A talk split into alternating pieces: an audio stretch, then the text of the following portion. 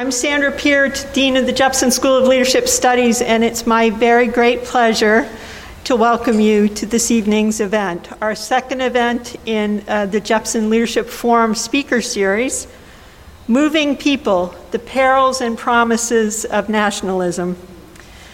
This year's forum couldn't be more timely in its examination of the moral and legal and economic implications of global migration and asylum.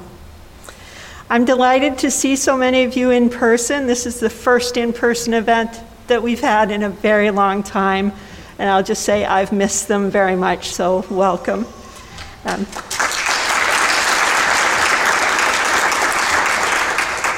As well, we have about 200 people who are live streaming this, so let me just say welcome to all of them as well. I'd like to thank our sponsors, Nations Bank and the UR, University of Richmond Alumni Relations Team, for their support. And I would like to thank the creative geniuses behind this program, Doctors Peter Kaufman and Javier Hidalgo. And now it's my pleasure to introduce the Jepson student who, as is our custom, will introduce tonight's speaker. Maha Hassin is a senior who's majoring in leadership studies and sociology. A citizen of Pakistan, she is the recipient of merit based scholarships from the Jepson School, the School of Arts and Sciences, and the University of Richmond. This past summer, Maha completed her Jepson School internship as a research intern at the Asia Department of the Wilson Center, a Washington based nonpartisan policy think tank.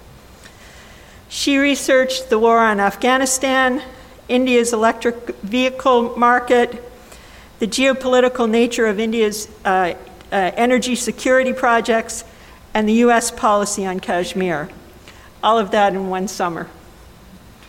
Maha's other pursuits include participating in the Jepson School's inaugural class of the Gary L. McDowell Student Fellows Program. This fellowship program encourages students to explore and discuss political, social, and economic thought across the ideological spectrum. Maha also serves as president of the university's South Asian Student Alliance and as vice president of the UR Bollywood Dance Group. Please join me in welcoming Maha Hassin to the stage.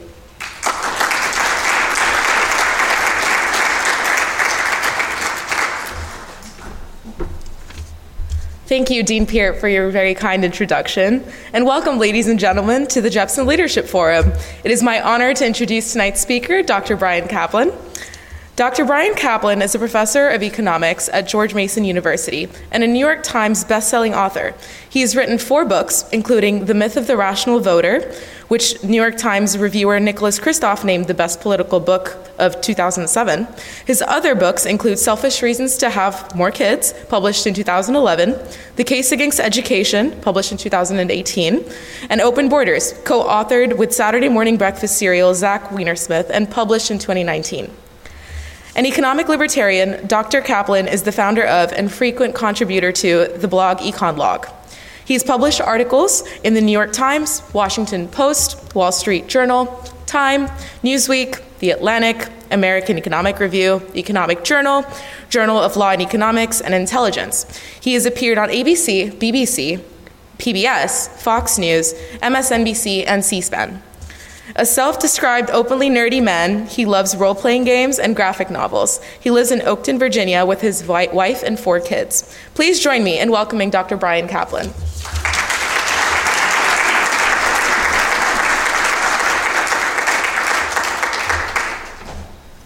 All right, I'll get my water out. All right, thank you very much for this kind introduction. It is fantastic to see everyone here in person live think this is the biggest event I've done since Lubbock, Texas, a year ago. They were a little more risk taking. All right. So, I'll keep that cap off. All right. Uh, this is all based upon this book that I wrote, Open Borders: The Science and Ethics of, Science and Ethics of Immigration. Uh, this is a book where I tried to go and take a lot of academic research that almost no one wants to read and turn it into a package that would actually be interesting to a wide audience. Uh, in, uh, in order to do so, I wound up actually marketing it as a nonfiction graphic novel. If you aren't familiar with that idea, well, you know how most movies are fiction, but some are documentaries. Similarly, most comic books are fiction, but some are nonfiction.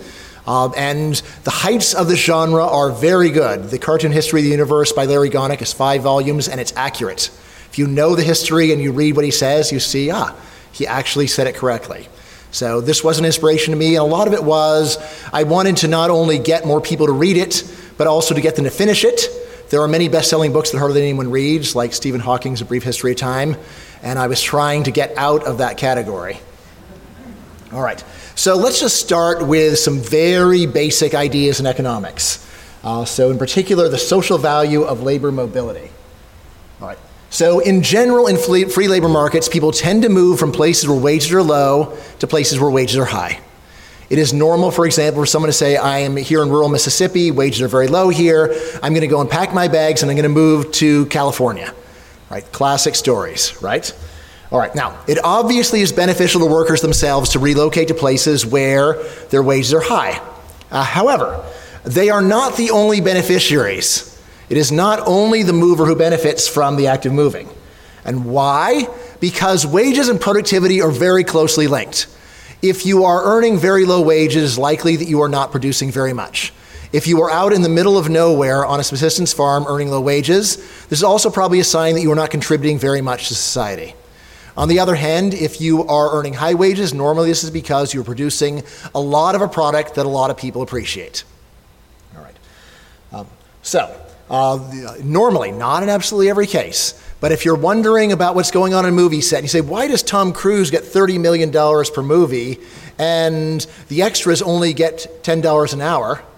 Well, what happens to the movie if the extra disappears? The movie goes on. You don't even notice that the extra wasn't there. On the other hand, what happens to the movie if Tom Cruise disappears? There's no movie. There's no movie. Right? So, illustrating this connection between the pay that Tom receives and the amount of his contribution to the project. All right. So, the implication of this is that when people move in order to get higher pay, they are normally moving in order to increase the amount they contribute to society. They are producing more wealth for society in virtue of moving. And of course, this holds true for high and low skilled workers alike. Important point. So, low skilled workers also, when they move, are contributing more to society. They're contributing something where they start, but they're contributing more where they end up. That's why there is actually a raise. Now, this logic that I just described is one almost no economist would challenge it if you're talking about what goes on with inside of a country. Inside of a country, someone moves from a lower paid job to a higher paid job. That's just the free market doing what it does best, reallocating resources in order to benefit society to a greater extent. But this argument I gave actually really has nothing to do with national borders or their absence. It is a general argument about the value of mobility.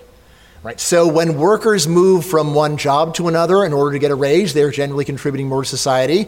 Similarly, when workers move from one country to another in order to get a raise, they're also benefit, benefiting society as a result. Right? So think about this. How much could you accomplish in Haiti? If you were to stuck in Haiti, we burn all the paperwork, no record that you ever were a US citizen. You're stuck in Haiti for the rest of your life. What is the most that you could accomplish? I still encourage you to try, but you're probably going to have a pretty low glass ceiling on what you can get done in Haiti because Haiti is dysfunctional in so many ways. Right? In my book, I actually have a thought experiment involving Antarctica. So imagine we've got a million farmers in Antarctica. They're eking out a bare subsistence farming the snow. And then finally, finally, Argentina gives them permission to migrate. Obviously, the Antarcticans are way better off living in Argentina than in Antarctica. But they are not the only beneficiaries. When they move from Antarctica to Argentina, they dramatically increase their agricultural productivity. They grow a lot more food. And they're not going to go and eat 100 times as much food just because they're in a new country. They're going to take that surplus food, most of it anyway, and they're going to sell it on the world market, which will then reduce the price of food, which benefits everyone who eats. Everyone who eats benefits as a result. So while the Antarcticans gain, they are not the only gainers. They've enriched the world in the process of moving. So, then what is the main point of immigration restrictions? What is the, the main thing that immigration restrictions actually do? It's actually strange when you think about it. The main thing they do is to stop economically beneficial movement from happening. Someone says, Hey, I want to leave Antarctica and go to Argentina. And the law says, No, you can't. You have to stay where you started. It's like, but I can hardly contribute anything to the world here. Well, tough luck. The law is the law. That is the idea of immigration restrictions. It is to prevent this felicitous movement of people uh, of labor from places where productivity is low to places where labor productivity is high. All right. Now, and th- just to understand exactly why this is so harmful to the world, uh, whenever people ask me, like, what is the number one principle of economics that you wish everyone would know, I have a definite answer, which I have prepared. The number one principle of economics that I wish everyone on earth would understand is this the secret of mass consumption is mass production. The secret of mass consumption is mass production. Countries that produce a lot of stuff have high living standards.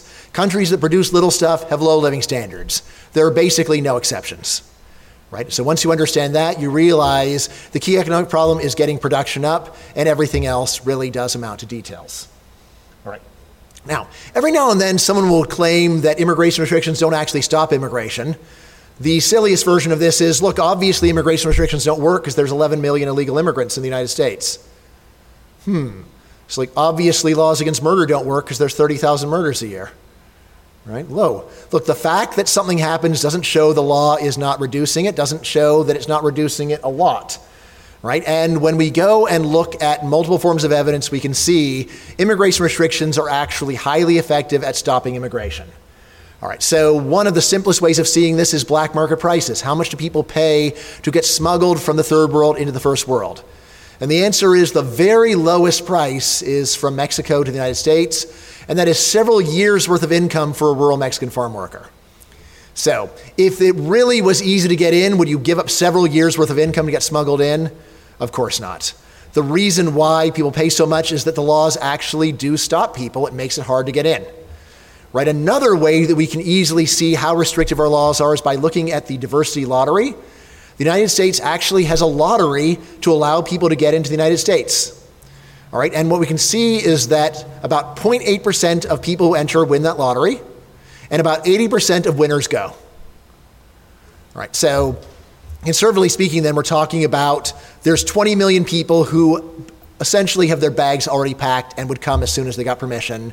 And probably we could do this for multiple years before we would ever start to dry out the pool of people. And in fact, even that is unlikely because countries that send a lot of immigrants to the US are not eligible for the diversity lottery. China, India, and Mexico are excluded from the diversity lottery. So those are countries where there's a lot of people who would like to come here. All right, so again, a strong sign that actually the laws do dramatically reduce the number of people come. Uh, just mention it because every now and then there is someone who says, that the laws don't matter anyway. No, the laws matter a lot. They do something. Okay. All right. So now, what do these immigration restrictions accomplish? Well, since I said the main thing that they do is prevent labor from moving to places where it is unpro- uh, from moving places moving from places where it's unproductive to places where it's highly productive, the obvious thing is that it is going to impoverish humanity. And that is exactly what all the estimates that have looked at this have found. All right, so here's the main thing. When a migrant moves, especially from a poor country to a rich country, they get an enormous raise. Right? So if you're moving from Haiti to the US, you can expect to multiply your earnings by about 15. So that's not plus 15%, that's not plus 150%, that's multiplying it by 15. So it's like plus 1,400% increase. Right? And there are many other poor countries where the results are similar. For Mexico, you would expect that you're getting something like a tripling of your wage. Right? Still an enormous amount. Right, so once you realize how big the gains are of moving people from poor countries to rich countries, and then you multiply it by a plausible estimate of the vast numbers that want to come, well, when you take one very large number and multiply it by another very large number, you get an astronomical number.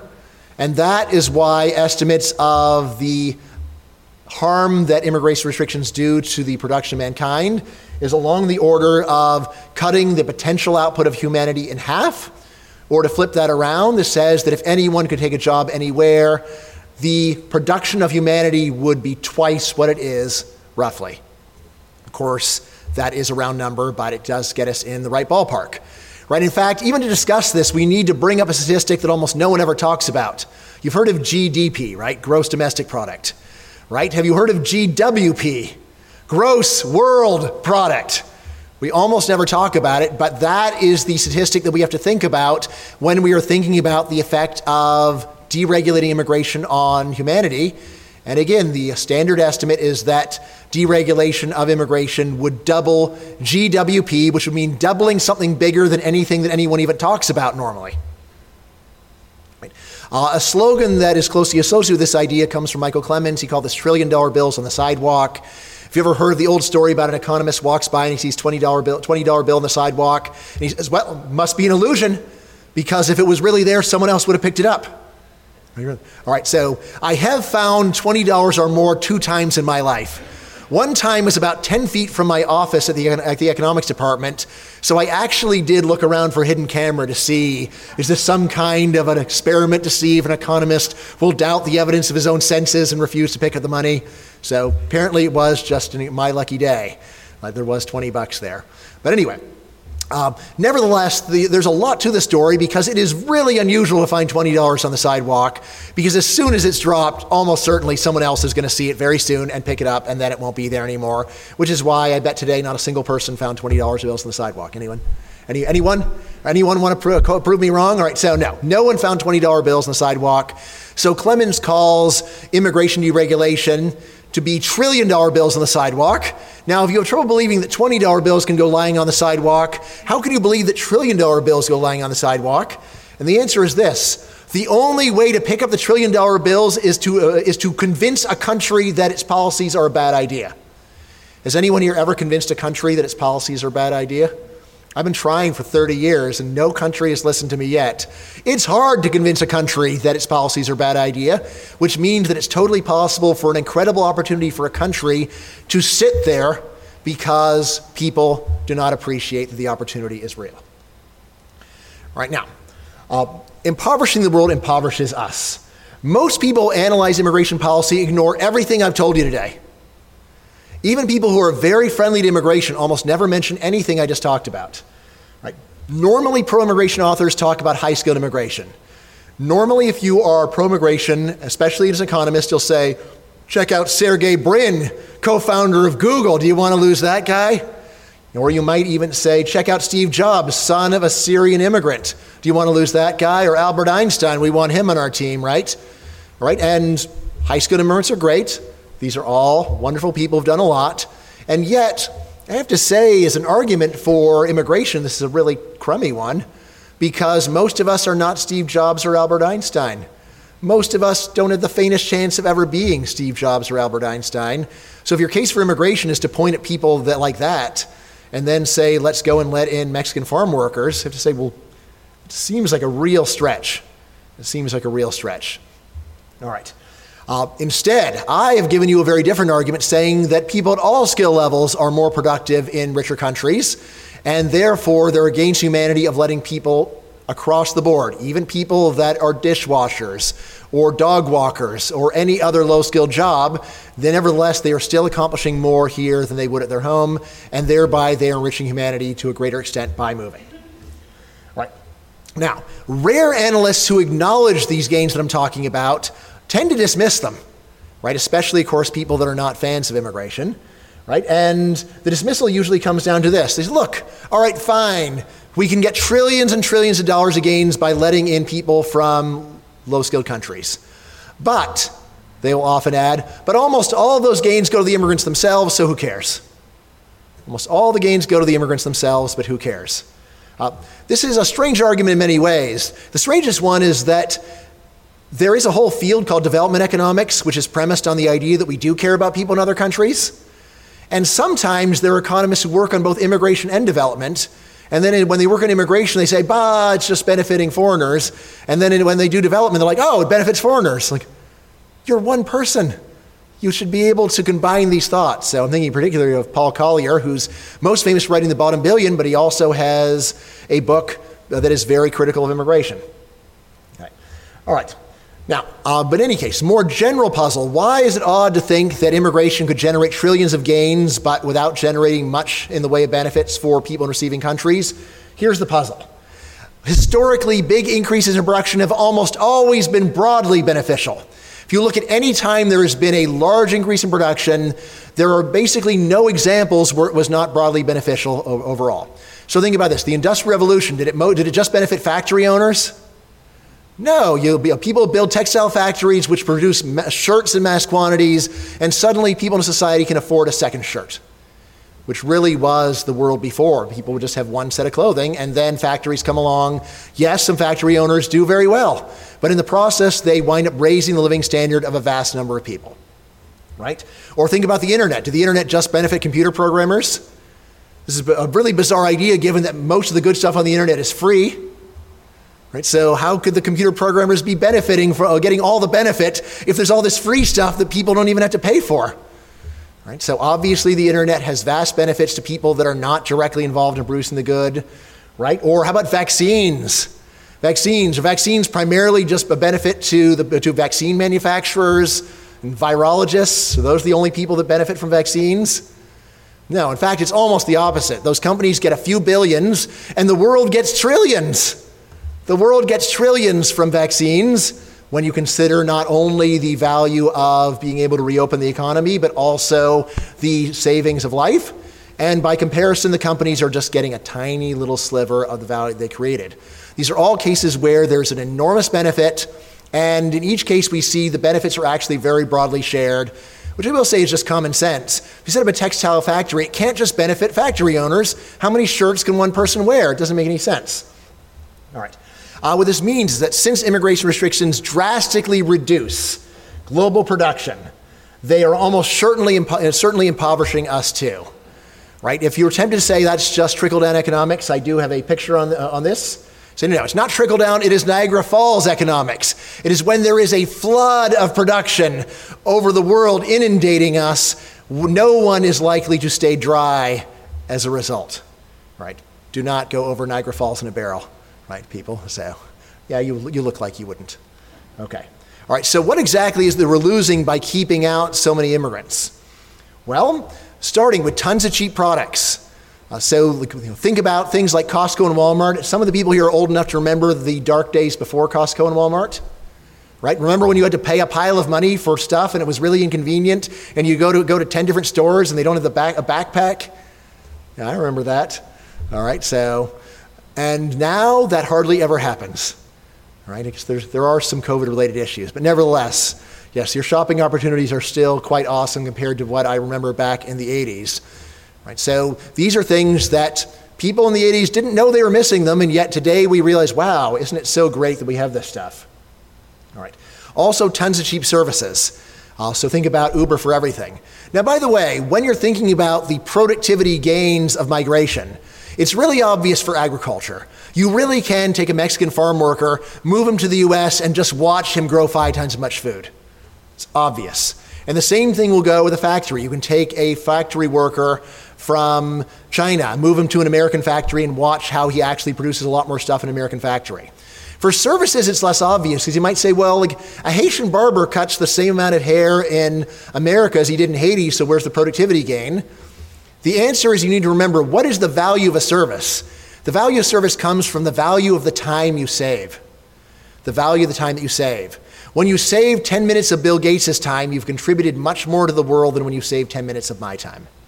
And that is where we see the gain in services. It's not primarily that they do more haircuts, but rather they are saving the time of people who themselves contribute more to the world and thereby indirectly contribute more themselves. All right. Uh, we, of course, we also get large increases in real estate values when there's a large increase in population. A lot of that gain will go to owners of real estate, and the, uh, the nationality of the owner of almost all real estate in America is, of course, American. Right, so we've got that. Uh, furthermore, there's the gains of entrepreneurship and innovation. And going back to what I was saying before, it's important to remember that a lot of entrepreneurship is not what we think of as high skilled. Silicon Valley is great. I love what they do, but that's only a sliver of all innovation. It's also an innovation when my friend Daoud uh, opens up an Afghan restaurant in Fairfax that I can eat at three days a week. Right? And you may say, well, the idea of Afghan food is around, but it wasn't here. It wasn't here where I could eat the food. Therefore, he has actually done, or he, he has offered a, a highly desirable innovation to this area for anyone who appreciates that. All right. Now, uh, people generally then start worrying about the effects on native wages and jobs, and it's a reasonable worry at first. Hmm, well, do I want to have a whole bunch of, foreign economics professors come into the United States right now? No. In fact, they're already here for me. That's the bad news for me. They're already here, right? Because, uh, you know, occasionally people say, well, it's easy for you to say, professor, you don't have to worry about immigration. Like, what do you mean? I'm in one of the very few occupations that is open to immigration, right? Which you can see if you just take a look at top faculty around the US and see there's a very high foreign share. All right. Anyway, the general principle is this. Whether or not immigration is good or bad for you depends upon whether the immigrants are producing what you produce or producing what you can consume. If immigrants come and produce exactly the same thing that you, that you personally produce, that probably is bad for you. But there are all the immigrants who produce things that you actually want to buy. Those immigrants are good for you. When an, an Afghan restaurateur arrives in Fairfax, he does not lower my wages as an economics professor because he's not competing with me. Rather, he's competing for my money, and his presence makes my earnings more valuable rather than less. Right? So the main thing to think here is you always need to focus on the net effect. Think about, yes, all the ways that immigrants hurt you by competing with you. Also think about all the ways they help you by competing for your patronage. And then again, step back and remember the secret of mass consumption is mass production. When there's a large increase in production, then it is very likely that almost everyone on net gains, although, of course, it's the real world. So you can always find someone who loses out from any kind of progress. Vaccines have been terrible for morticians. Think about how awful this has been for them, right? They had their hopes and dreams. Finally, death, death, great. And then what happens? The death stops. Like, oh, all right. like, all right, yes, it's true that the vaccine was bad for them, but let's look at the net effect. The net effect, sure, subtract the harm to morticians, but remember the gains to everybody else that doesn't die. Keep that in mind. All right. No offense to any morticians here. I, I suspect that you felt bad about it too, but at the same time, maybe not quite as bad as other people did. All right. All right. Now, finally, here's a key point. If you think that Americans should get even more of the benefit than they're currently getting, there are ways to arrange that. How about this? Say, look, we're welcoming immigrants, but we're welcoming immigrants, but we're going to charge you higher taxes or an admission fee right? And then you could use those funds to help out any natives who happen to lose, right? So rather than saying, no, we don't want you, say, great, come on board, but, there, but certain terms and conditions apply. I last gave this talk in the UK where it seems like every single billboard says terms and conditions apply. But uh, we're familiar with the general idea, but in the UK it seems like they are drowning in these terms and conditions warning, which made this point easier to explain. But terms and conditions apply. Welcome to come here. But now, again, no, I'm not advocating that. I'm saying it is much better to let someone in under conditions than it is to say, no way. All right, so why not? Why not? Well, I'm just going to stick my neck out and say, I've been giving these arguments for a long time, and I haven't noticed that any talk about numbers, no matter how long, has changed the minds of many people. You do trillions. I, I can even get the numbers up into the low quadrillions by adding up the present value of all gains for all time right? And yet, talking about trillions and quadrillions has very little effect upon people's attitude. So, why not? Well, of course, most people are just enumerate and don't think in terms of numbers anyway, so they would care more about a story on the news than about trillions of dollars, right? So, there's that, right? But um, people who know the numbers, on the other hand, very rarely actually challenge the effect on global production. Instead, they decide, fine, we got trillions and trillions of dollars of gains. That's great. We'll stipulate to that. But there are some offsetting bads, and we have to factor those in too. And once we do that, then we are not going to want open borders or anything close. All right, so I'm just going to go through the top arguments, and in the Q&A we can talk about other arguments. Let's see, I think recently someone did come up with a totally new objection. I never heard it before. And I'm like, wow, never heard it. All right, it was crazy, but it was new. All right, anyway. So, top three that you hear protecting U.S. taxpayers, protecting U.S. culture, and protecting U.S. liberty. So, how serious are these objections? Now, again, whenever I think about these, I go back to this basic point of numeracy. So, I'm going to give you one small equation, and it's this 1 trillion minus 1 billion is approximately, remember the approximation sign, the squiggly equal sign? 1 trillion minus 1 billion is approximately equal to, drum roll, One trillion. A trillion minus a billion is approximately a trillion.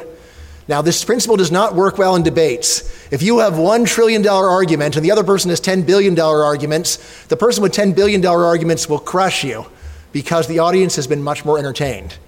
But in terms of the intellectual substance, shouldn't the trillion dollar argument get to win? All right, so that is in the background. So anytime that I talk about an objection, and sometimes I say, look, there's something to this objection. And by the way, my editor was often saying, look, why are you giving this point? And my reaction was, well, because the point's true. That's why I'm giving it. This is not political advocacy. This is the search for truth. They're like, oh, all right, takes all kinds. Takes all kinds. Oddball. But anyway, so I did try to go out of my way when there was a problem with the argument. I tried to say it. All right. Anyway, so protecting taxpayers. Here's a simple story. Uh, the American welfare state pays more for welfare than many countries actually pay for work. Uh, so as a result, immigrants come to abuse the system. Sorry, I'm just looking. Um, hmm. Sorry, uh, I don't have any accurate time on this. I'll see how uh, is it. So this says 4:33, which I know is wrong. Okay, okay, so we're just off by three hours. All right, great. Okay, so the American welfare state pays more for idleness than many countries pay for work. Therefore, the argument goes, immigrants come to abuse the system. All right. Now, uh, at first glance, this sounds true, but then you realize, well, wait a second. If once you're here, you don't have to settle for welfare, you might find that you'd rather get a job. Maybe a job would be a lot better than the welfare state. During COVID, this ceased to be true for a lot of people. So, whenever I make arguments, I always say, well, we'll just sort of bookend COVID because things are so weird during these times. Almost, no pre, uh, almost nothing that we know continues to be true, but any case. Uh, but normally, of course, a full time job in the US uh, pays quite a bit better than welfare. And it is also, of course, a path to doing better than that. Right now, uh, when we are doing these numbers, I uh, just thinking, so what exactly is the effect of, uh, the, the, the effect of immigration on the welfare state? Or more generally, stepping back and saying, what we really want to know is not just how much immigrants use in services, we also want to compare that to how much they pay in taxes. And we want to factor in the time pattern and so on. This is what you do when you're doing math. Now, I'm not going to make you do math today. I'm just going to go and tell you what other people who have done math have found, right? And if you don't trust me, then that's not worth very much. If you do trust me, that's worth a lot. Uh, if you read the book, I do have the references, so you can go and sort them out. I will also just stick, uh, just confess, someone did find an error in one part of the math, and I did do a post correcting the math. It doesn't change a lot, but it does change a little bit. So again, fair disclosure. All right. In any case, uh, but the general result that people get out of fiscal analysis, the effects of immigration, are that you know, the, the effects of immigration are generally looked to be positive or neutral, and if they are negative, is at most a mild loss. Now, how could this possibly be? Many people just say, look, there's just no way. If the numbers say that, then I don't believe it. So, what I'm going to do now is just give you a few reasons to understand why the numbers might come out looking good for immigrants. So, here is one big one most of the, of the redistribution in the US is to the old, not the poor. This is the US system. It is also the system in almost every first world country. Actually, I'm going to say every first world country I've ever heard of spends more money on the old than on the poor. And immigrants, even when poor, tend to be young. Right? And you may say, well, eventually we'll get the money. That eventually is very important when you're doing the math. Because if you can get an interest free loan from someone and then pay them back in 50 years, is that a good deal? That is an awesome deal. Anyone offering interest free loans to be paid off in 50 years, you take that money. Right? At least it's the prudent thing to do. Right? And this is really what is going on with letting in young immigrants is even if we do wind up pay, paying them old age programs later on, the point is that we are postponing the payment and the payment is not getting worse in the meanwhile. Right? So therefore it's actually a, way, a great way of saving money. All right. Uh, so, anyway, so almost no serious research finds a big negative fiscal effect of immigrants. Uh, now, another reason why these numbers are not absurd is this a lot of government spending is what economists call non rival. This means that the cost of it does not depend upon population. So imagine that we had a huge baby boom. We have 10 million new babies. Would anyone sensible say, well, now that we got 10 million new babies, we're going to need to get a bunch of new nuclear weapons to protect the babies? It's like, look, we can protect 10 million new babies just as well with the arsenal that we got. Doesn't change anything. And the same goes for not all, but many kinds of government spending, which means that letting in immigrants is a lot, even lower skilled immigrants is a lot like letting someone in for a low price at a matinee at a movie. If everyone at the movies paid the matinee price, could the movie theater stay in business? No. But are low prices for the matinee charity on the part of the movie theater? No, it's part of a profit maximizing plan to say, hey, there's some cheap people who won't pay full price. I'll sell them cheap tickets in the afternoon. The theater exists anyway. So, like, like the extra cost of having them there, it's like a one hundredth of a penny of wear and tear on the seat. Great, let's bring them in. Same thing goes for even low skilled immigrants. That because a lot of the costs of government have to be paid regardless of the population, someone can pay a lot less than normal amount of taxes and still be a net positive. Right? Finally, a very large cost of immigration is actually for educating kids. And here's the interesting thing if you have a family of three natives, how many people are US taxpayers on the hook for? Mom, dad, kid, three. If you have a family of two immigrants and then they have a kid in the US, how many people are US taxpayers on the hook for educating? Just one. So that is another way, another factor that tips the scales in favor of immigrants from a fiscal point of view. Now, finally, even if this complaint were true, even if you did look at the math and said there was a te- there's a terrible burden of immigration on our society, how about this? How about say you can come, but you have reduced eligibility for benefits? You can come, but you don't get any benefits. Or you can come, but there's a 10 year waiting period. Or you can come, but you have to pay 100000 in taxes before you actually collect them. Again, not to advocate this, but just to say this is less unfair than saying no. Right, then there is protecting American culture. Right, this is one of the vaguer arguments because what does culture actually mean and what parts of it is it that might be harmed by immigrants? The one that people bring up most often is quite easily measured, and this is linguistic acquisition. All right, so we can and do measure the extent to which immigrants learn English. All right, now this is one where we can go to the data and we can see a very obvious flaw, which is that while it is true that first generation adults generally do not become perfectly fluent in English, this has always been true, but second and later generations almost always do become fluent. So we have a moderate transition cost for the first generation, but there's basically no sign of second, second or later generations in the US that are not learning English. The normal pattern actually is that the second generation doesn't learn their parents' language very well. All right. Now, uh, there's a lot of other measures of culture that we could talk about, and I'm happy to do that in Q&A. Uh, but there is one general argument that I think is worth thinking about uh, so I have often debated Mark Krikorian, who runs the Center for Immigration Studies, which is the world's most successful anti immigration think tank. And Mark has an argument. He says, Look, immigrants are like donuts. Immigrants are like donuts. It's like, All right, you got my attention. I like donuts. All right, and he says, Well, how? Well, look, when you're young, you can stuff your face with donuts and you don't gain a pound. It's great. They taste good. Everything's fine. But if you keep eating tons of donuts when you're middle aged, you'll be morbidly obese and you'll die. Immigrants are the same way, he said. When you got a young country, then you can go and say open borders, everyone's welcome. Once you have a mature country, then that's dangerous and you need to cut them off. All right, hmm, I'm still a little confused. All right, but then he did elaborate. And he said, look, here's the thing the U.S. used to have a great way of assimilating immigrants uh, back in the old Ellis Island days, and now we're bad at assimilating immigrants. Now we have all this multiculturalism and other bad attitudes, uh, which prevent immigrants from assimilating, and so now we need to go and keep them out. All right. And again, let's see the story well. So why is the assimilation so much worse? Well, partly thanks to attitudes, but another but the obvious factors, which have nothing to do with the change in attitudes, are we've got better transportation and better communication. So in the old days, you might have to save up money for a steamship that might be saving for years, and then you get to the US and then you never go home again. Furthermore, the only way you could really communicate with family members in the old days is a letter. Even in the early days of long distance phone service, like the cost was so astronomical. Anyone here remember people saying, oh, is it a local call? Right? Yeah. yeah, I remember that. All right, so in the old days, very low transportation, very low communication, therefore, Mark said, high assimilation. Now we've got great communication, great transportation, therefore low assimilation. Right? And my response to this is that's half the story.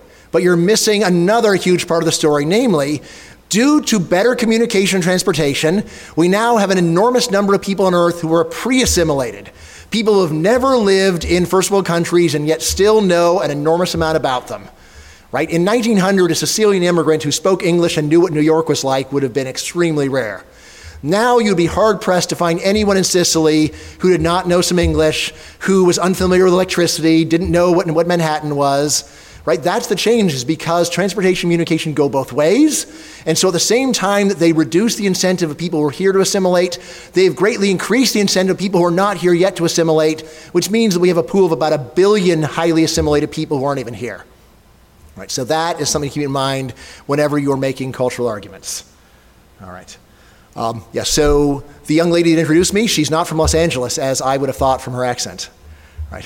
I trying to place it, but uh, you know, more like, more like LA where I grew up. But no, from a British school in Pakistan.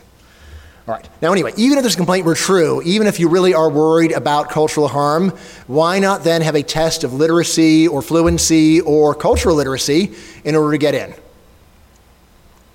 Right? And now over here is one of my favorite pages. So on the internet, there are people that do not like me, right, and wish me harm even though they never met me. Right? But in any case, but I don't hold it against them.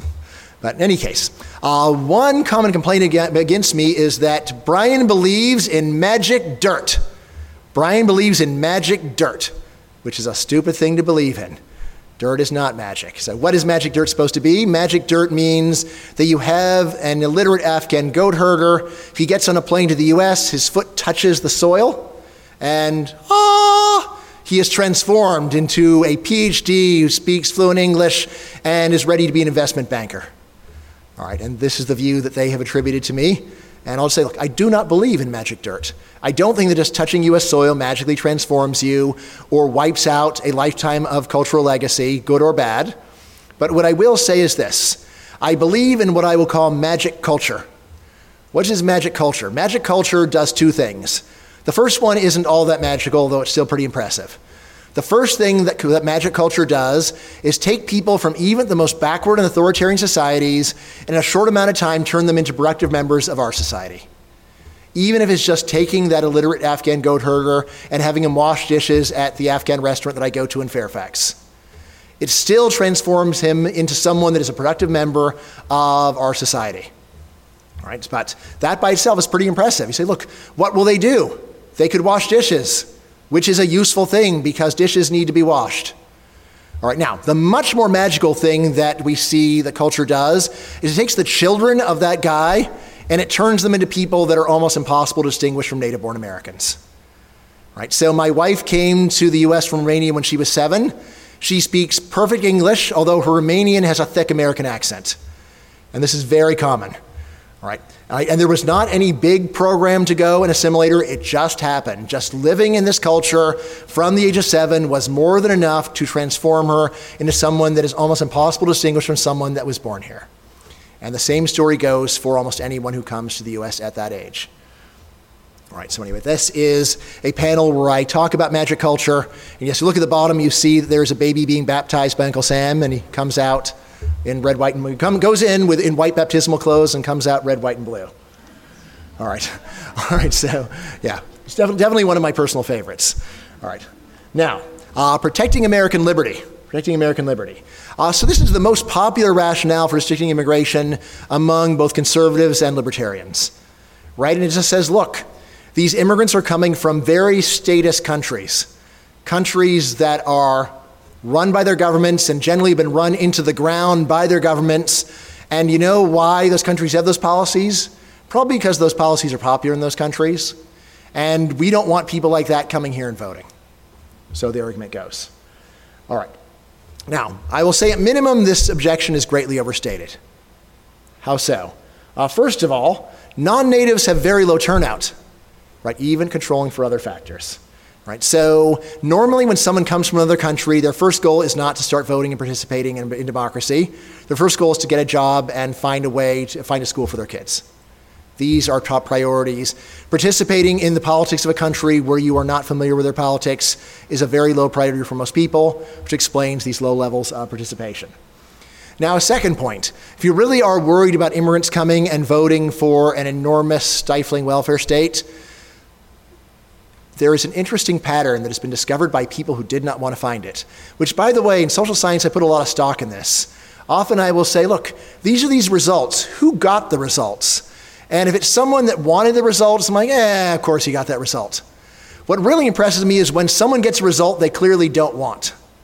Huh, he probably really tried to make that result change and failed. So it's more credible. Well, over in Scandinavia, there are a lot of social scientists who like two things. First of all, they like the welfare state. You know, here in Sweden, we love our welfare state. Secondly, they also like immigrants. We also love immigrants here in Sweden. Okay, Schweden, probably Sweden. All right, but anyway, now, uh, one thing that social scientists working in the tradition have found is it seems like letting in a lot of immigrants tends to undermine support for the welfare state because the, an expansive welfare state rests heavily upon the idea of society as a common family. We're all together, we're all like.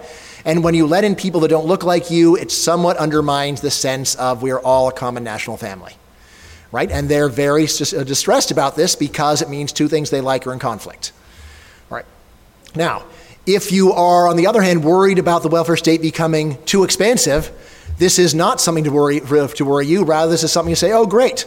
Actually, we could have two things that we like uh, restraint of the welfare state and also immigration. Now, by the way, even the people doing this work, normally all they find is that immigration reduces the growth of the welfare state rather than actually causes shrinkage.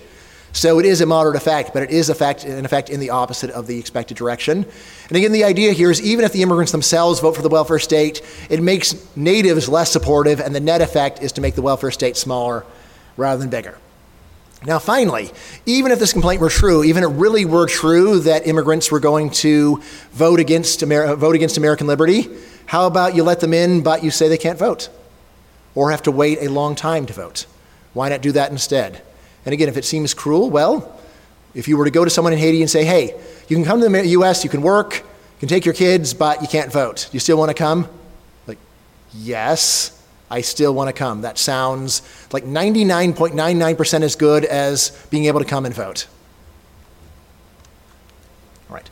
All right, now we come to the philosophy part because I understand you have a lot of philosophers here. I was talking to quite a few at dinner, which is my great pleasure. My alternate career path was to be a philosophy professor, but I opted for economics. But I have used my, my, I've used the flexibility of economics to spend a lot of time thinking about philosophy, talking about it, but I don't get to talk to philosophers in person very often. So thanks a lot. And Chris actually drove out here. Really appreciate that, Chris, as well as, of course, the local philosophers. Thanks a lot. All right. Anyway, here is my claim. If this, if, if what I call mainstream social science of immigration is even roughly correct, and yes, I am at least claiming that the results that I'm telling you are not just weird things that me and my friends cooked up. These are the standard results for people who have studied these issues. When I tell you there's high linguistic assimilation, I am not going to pro immigration linguists. I'm just going to regular old boring linguists and finding out what they say on the topic. And similarly, if you, you, know, you probably shouldn't find it too hard to believe that I went to regular boring old budget analysts to find out what is the net fiscal effect of immigration. All right, so don't want to go to the exciting people for that. Rather, my job is to take research that other people do, that other people are doing, and show why it's exciting, even though the people who presented it didn't quite realize it. But anyway, even if this mainstream social science is even roughly correct, and I will say, so my book, though a nonfiction graphic novel, it is very heavily documented in the, in the references and in the endnote. So I think it is pretty transparent, and I'm happy to take any questions about the actual academic research that underlies it. Even if this, if this mainstream social science is even roughly correct, then I will say that all mainstream moral theories require open borders. So if you've heard of a moral theory, then when you combine it with the social science, implies that you should support open borders or at least something very close to open borders. All right, so let's just go through the main ones. Utilitarianism. Just found out that Chris is a real utilitarian, although when I probed, when I probed him a bit further, I decided he's not a real utilitarian after all. But he thinks he is. Anyway, so utilitarian says that you, that, that you are morally obligated to create the maximum happiness. You're morally obligated to create the maximum happiness, sometimes said as the maximum happiness for the greatest number, right, which is a little bit incoherent if you think about it. But anyway, that's the idea. Well, so what are the two main things that we know about open borders? First of all, very large increase in the production of humanity. And secondly, with, a, with an especially large gain from the people on earth who are genuinely poor, namely people that are born in third world countries. So if you combine a large increase in total production with an increase in the equality of the distribution, this is basically a utilitarian's dream because you are getting both things they want. You're getting more total and a better distribution, and this is exactly what open borders does. Right? Then similarly, you've got egalitarianism. You may have heard of a guy named John Rawls. Uh, so, yes, once again, Chris Freiman keeps up a website de- dedicated to eradicating any uh, the, the very notion that John Rawls even belongs in philosophy. But he's very influential in any case. He wouldn't go after someone. You know, it, it's, it's praise in a way, right? Praise that, you know, that his level of citation is so astronomically high. Anyway, the Rawlsian idea is that whenever you are analyzing different, different social policies or different systems of society, you should always focus on what is best for the worst off people in society. Right? And then it comes down, well, who is society? It would seem that society includes all of humanity, and therefore a policy that is very good for the poorest people in the world would indeed be very good. Uh, now, if you are worried, well, what about brain drain? This is one that I didn't mention, but it comes up a lot. Uh, here's the thing we have very good evidence that immigration is not only good for the leavers, it's also good for the stayers because the leavers tend to send home a whole lot of money in the form of remittances. Right, as well as creating business connections and retirement communities and other gains. The best way of understanding what is the net effect of opening a border is to see well, there's a, are there any cases that where we do have a poor country having an open border with a rich country? And the answer is we actually do have a few examples. The best one for Americans to think about is Puerto Rico and the U.S. In 1904, the U.S. Supreme Court did rule that these two areas had to have open borders. If you go back to Puerto Rico now, what you'll see is that while, they, while it is poor for a U.S. state, it's basically the richest island in the Caribbean. So it is not just the Puerto Ricans have left and found a better lives for themselves. Also, people that have stayed behind in Puerto Rico seem to be doing a lot better than they would have if these connections had not been established. Right.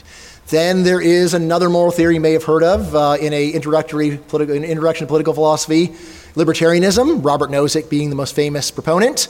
Right, this is one where it's pretty easy. Right, so libertarian, like libertarian says, like, like you shouldn't have any government regulation. Well, immigration regulation is regulation, so you shouldn't have it. Um, so pretty easy. Every now and then you will find a libertarian who says, no, no, no, no, uh, because this country belongs to us, so we have a right to exclude people. It's like, hmm. So that sounds like you think that countries are collective property of their citizens. And if you believe in that, you really should not be a libertarian. Because, for example, you're not free to open up a store inside of, on, on my property unless you get permission from me, right? Therefore, you shouldn't be able to open up a store in America unless the American people give you permission.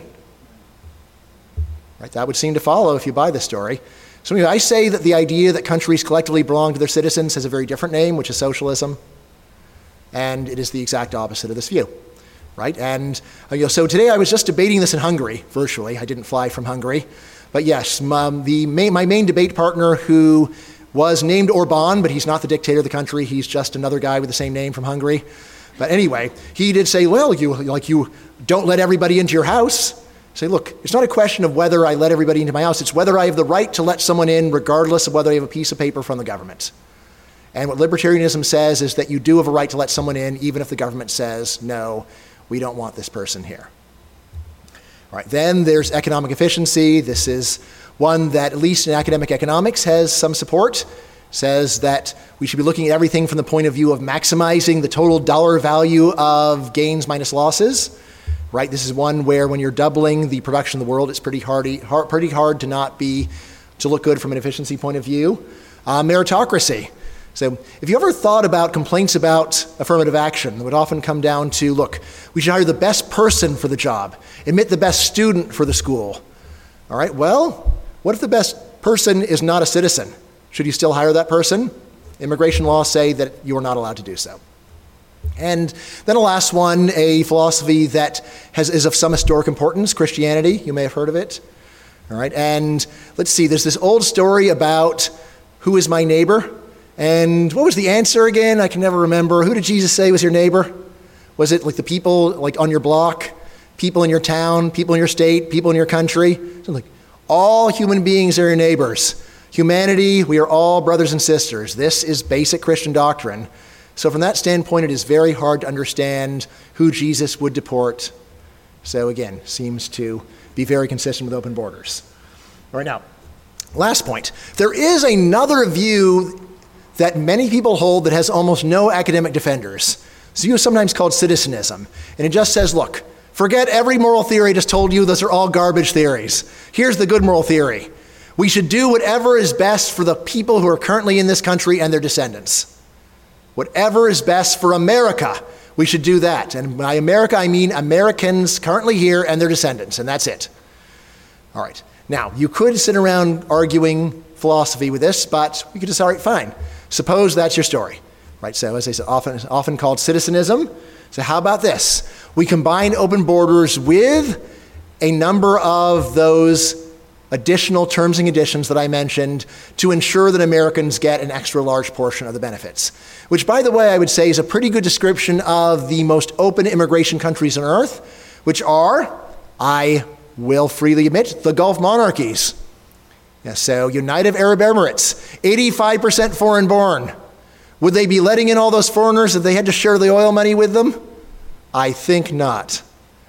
All right, now, if you've heard bad things about the way that immigrants in the Gulf monarchies are treated, you heard correctly. But guess what? They let them in in large numbers, including low skilled immigrants.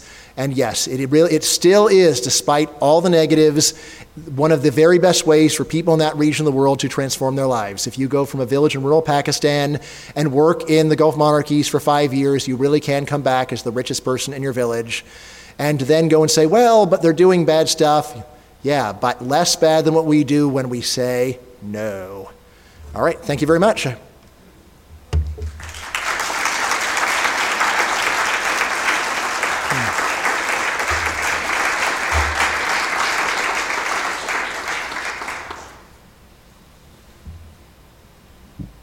All right, so we've got, what, like 12 minutes for questions?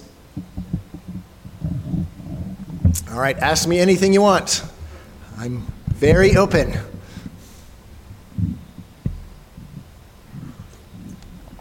Or ask what you think another person wants to ask.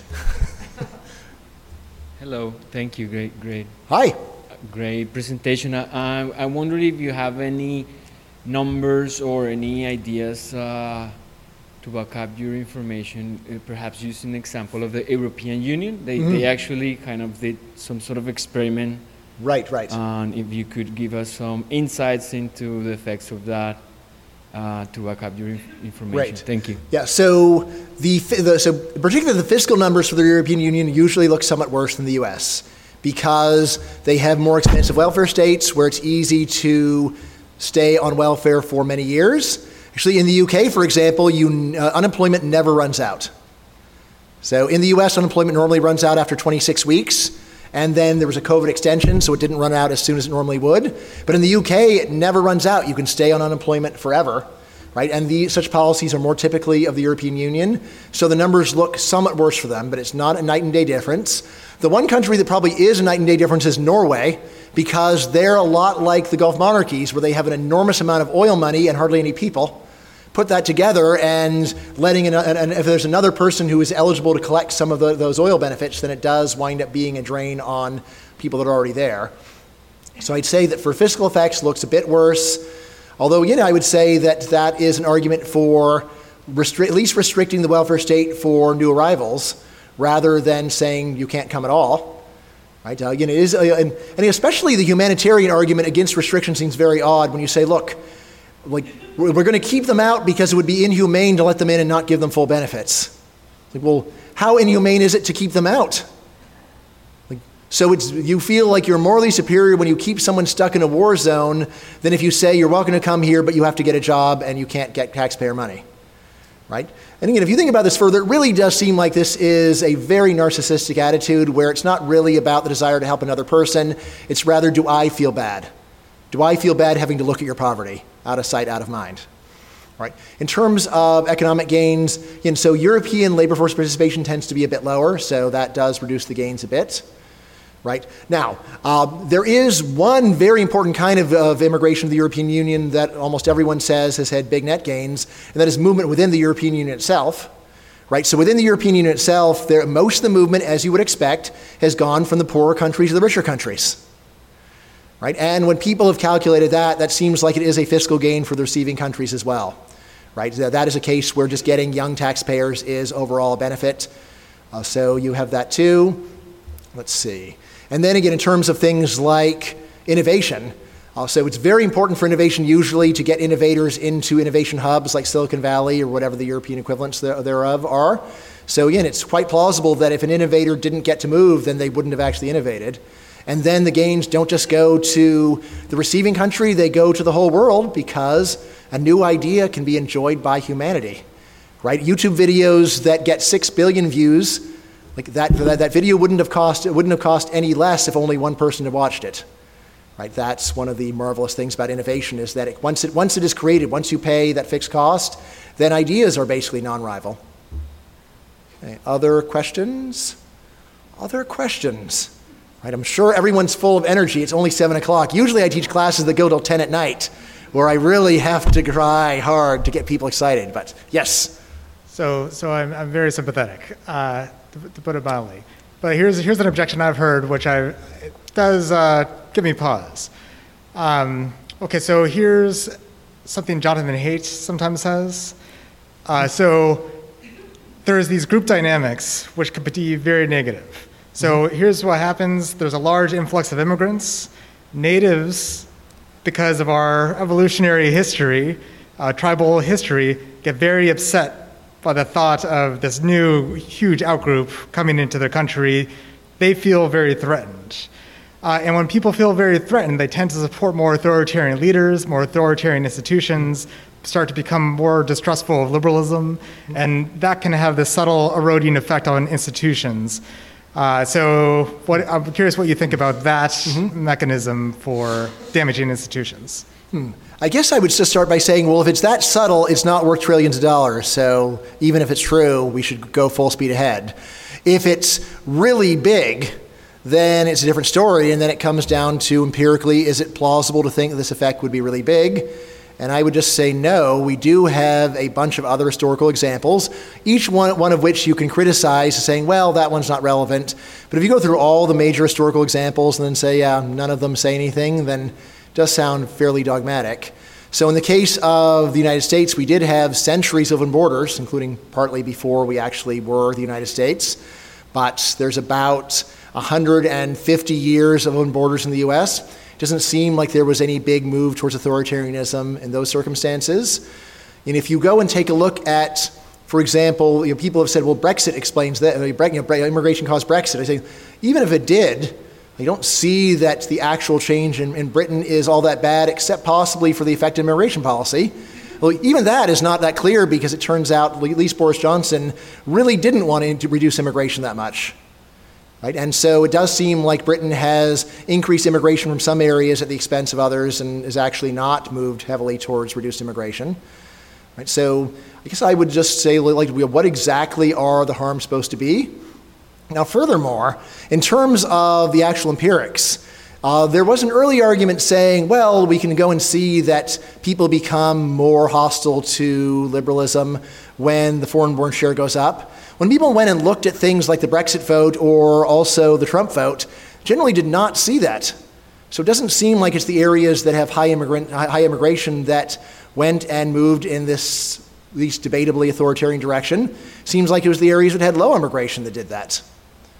Right, so that's kind of puzzling from the point of view of that story. Now, there is a, at least for the UK, there is a second version of the story. That is, all right, fine. The high immigration areas did go and vote against Brexit, including the natives, but the areas that were most supportive of Brexit were the areas that had the largest increase in immigration. So, areas that started off with very little and then moved to some. Right, and that's one where I'll say that sounds like a total transitional effect.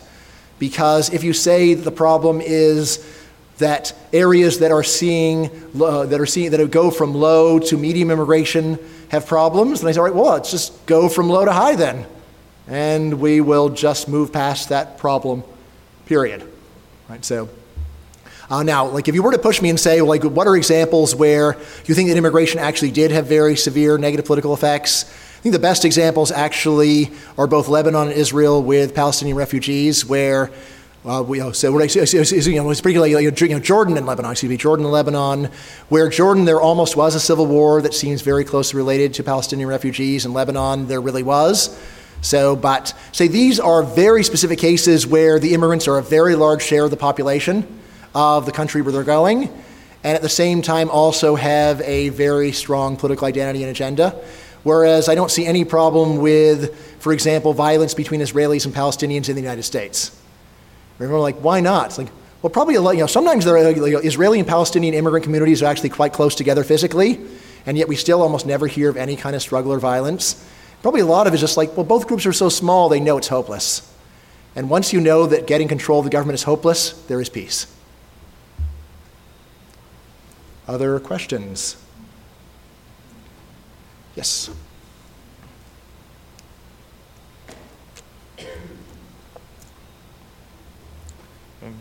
Hello. Hi. I will try not to ramble too much. Um, but your presentation, it seemed more like, oh, let people from developing countries have access to developed countries, like let there be free flow of movement and all that.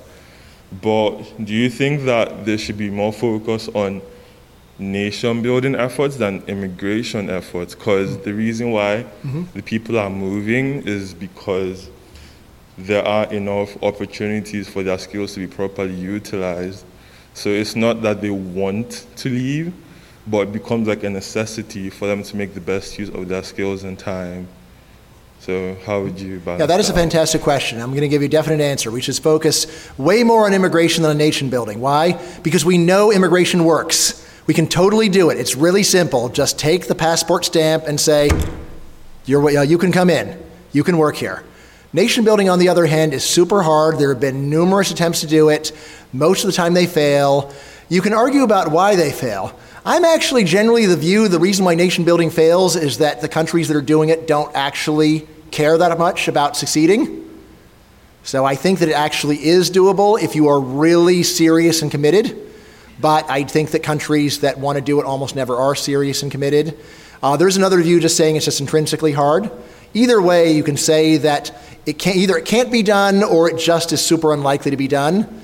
So if you have two different solutions to a problem, one totally works and we know how to do it, and the other one is pure speculation and hardly ever works, I go with the one that we know that we know how to do it.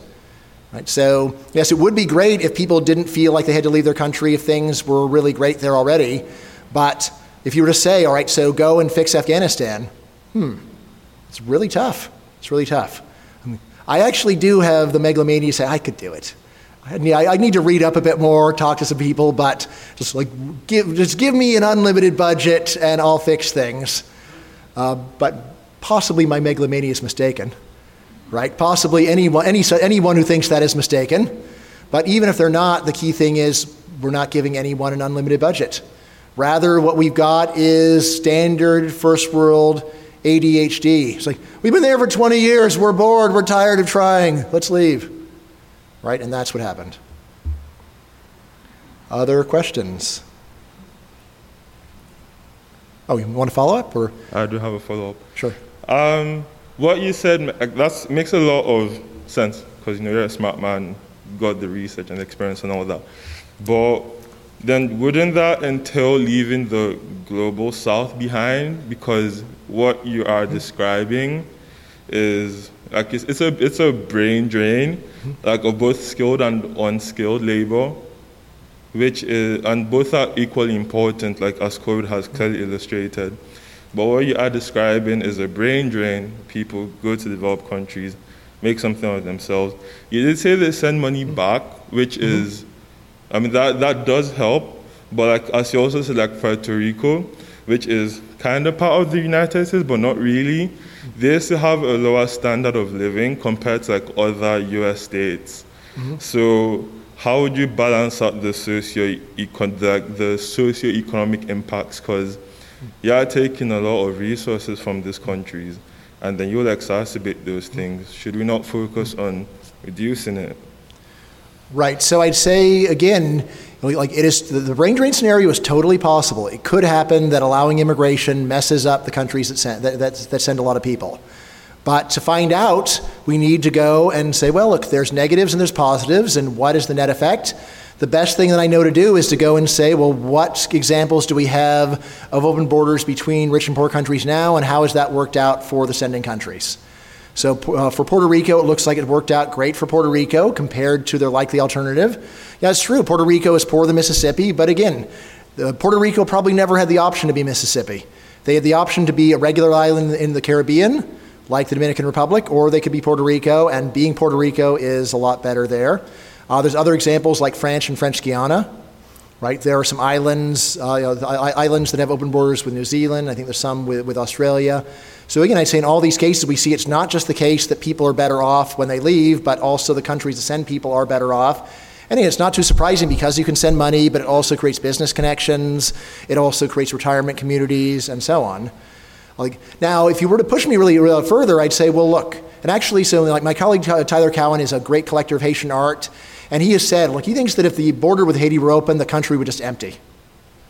Things are just so much better in the United States compared to Haiti, and they already have so many friends and relatives here. Probably basically everyone would come. And I would say, well, if that happens, in a sense, there's no problem. The country of Haiti is, is uninhabited, but on the other hand, the Haitian people have a much better life. And like the country doesn't really exist, it doesn't feel pain, the country doesn't go hungry. It's the people there. So if all the people that are in Haiti have a, have a good life, then the fact that the land they formerly inhabited is no longer inhabited is in a way not such a problem. Uh, yes, I'm not saying that's likely to happen, but that's an extreme scenario. But you know, could happen in the very most severe cases. You know, there are islands that used to be inhabited, and then everyone left for the mainland because who wants to live on this island? Um, in order for us to assume that we will for sure be more economically efficient, we have to assume that the uh, immigrant workers will be more productive than those that are unproductive. And I'm just wondering how are we to be sure that the majority of immigrant workers will be able to produce more than they consume? And if they are able to produce more than they consume, um, would we not be leaving other countries that are having a majority of immigrants leaving that are productive? Would we be leaving them with only unproductive workers, if that is true. Right. So going back to that slogan I keep pushing, the secret of mass consumption is mass production. So we really can see quite easily that when you take migrants from other countries and they get jobs in the US, their productivity is higher. When you measure it directly, like with agricultural productivity, then it's really obvious, or manufacturing productivity, it's really obvious. And for services, like I, like I said, you have to think about it in terms of the value of time saved. Uh, there, there, there has been a literature saying, well, maybe the reason why Haitians make so much less money is that their skills are so low, and if they came to the US, they would be just as unproductive as they are in Haiti. Anyway, so there's been work on this, and it's just wrong. So you really can see you can just take someone who doesn't even speak English, move them from Haiti to Miami, and within a week, they really can be earning way more money than they ever could have earned back home. In terms of you're leaving people countries with only unproductive workers. So you know, what I'm saying is that the, you know, the productivity is not primarily in the worker, it's in the location of the worker. Like we would be unproductive in Haiti, but we're productive here. So by letting people move, you are actually making productivity higher by virtue of putting people in a place where they're able to accomplish more. And in terms of what happens to the people that stay behind, it's really the same story that I was saying. It's possible that it's bad for the people that stay behind, although you have to th- consider well, there are gains and costs. And then we can look at cases where we already have open borders between a rich and a poor country to see what the net is. And I'll say in all the examples that I know of, the net looks really positive. It is really good for your country to have open borders with a rich country, not just because some people go there and strike it rich, but because this gives better opportunities to the people that stay behind, because they have friends and relatives who send the money, because of business connections that are formed, and so on. Thank you. Okay, thank you. All right. All right. right. I think this gentleman's been waiting to ask a question, and then I don't know if we have time for two questions.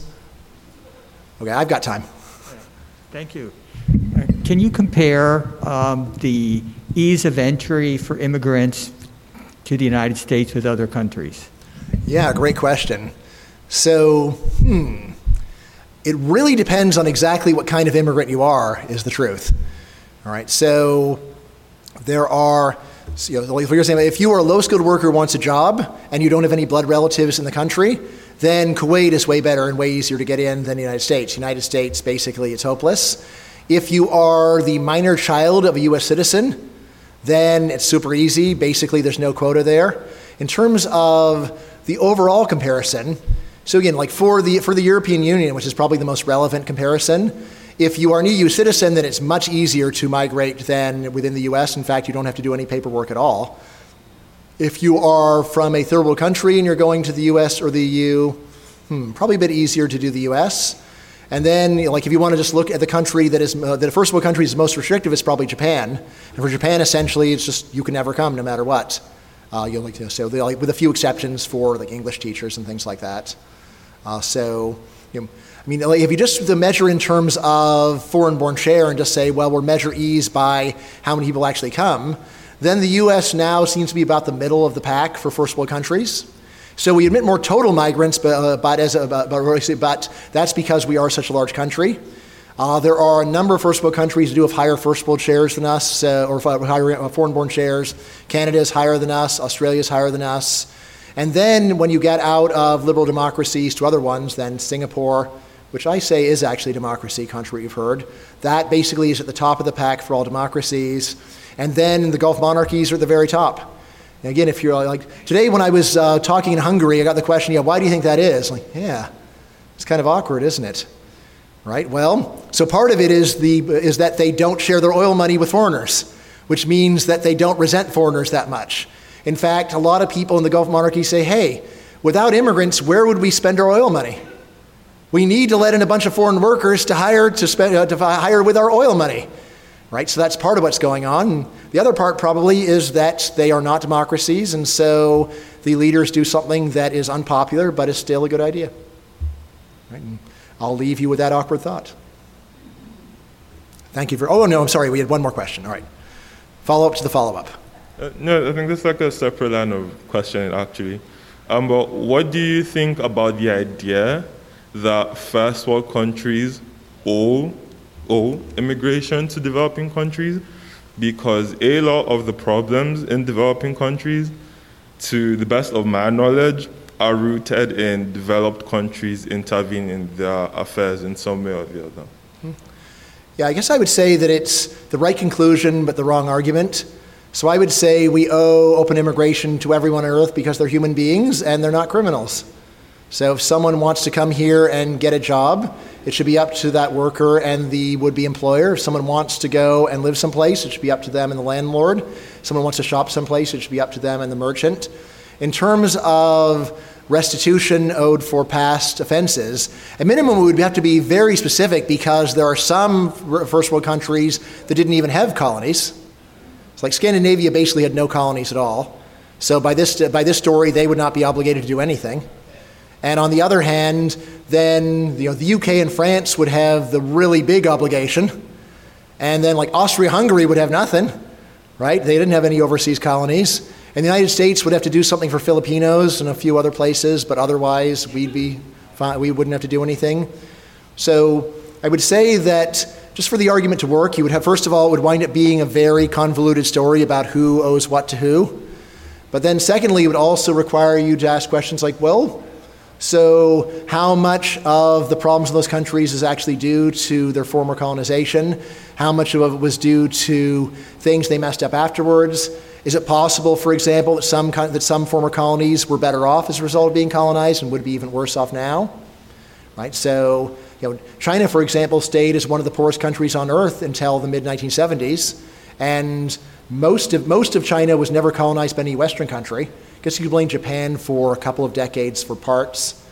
Right? So we just say that it's you know makes a lot more sense to stick with the simple theory that if someone is uh, just wants to get a job, it's nobody's business but theirs and the would-be employer, and that should be something that should hold for everybody on earth and not just for people whose countries had a particular colonial history. So that's that's where I go with that. So, but thanks a lot for that question. Okay, so thank you so much, Sandra. Thanks for everything. You guys have been great. I really appreciate it.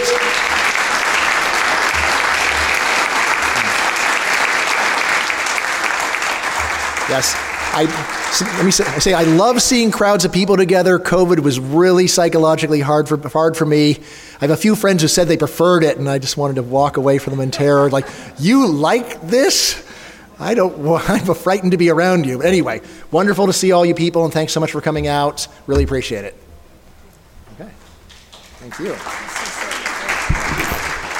So before you uh, depart, I just want to uh, ask you to thank Bryan Caplan one more time for a very provocative evening.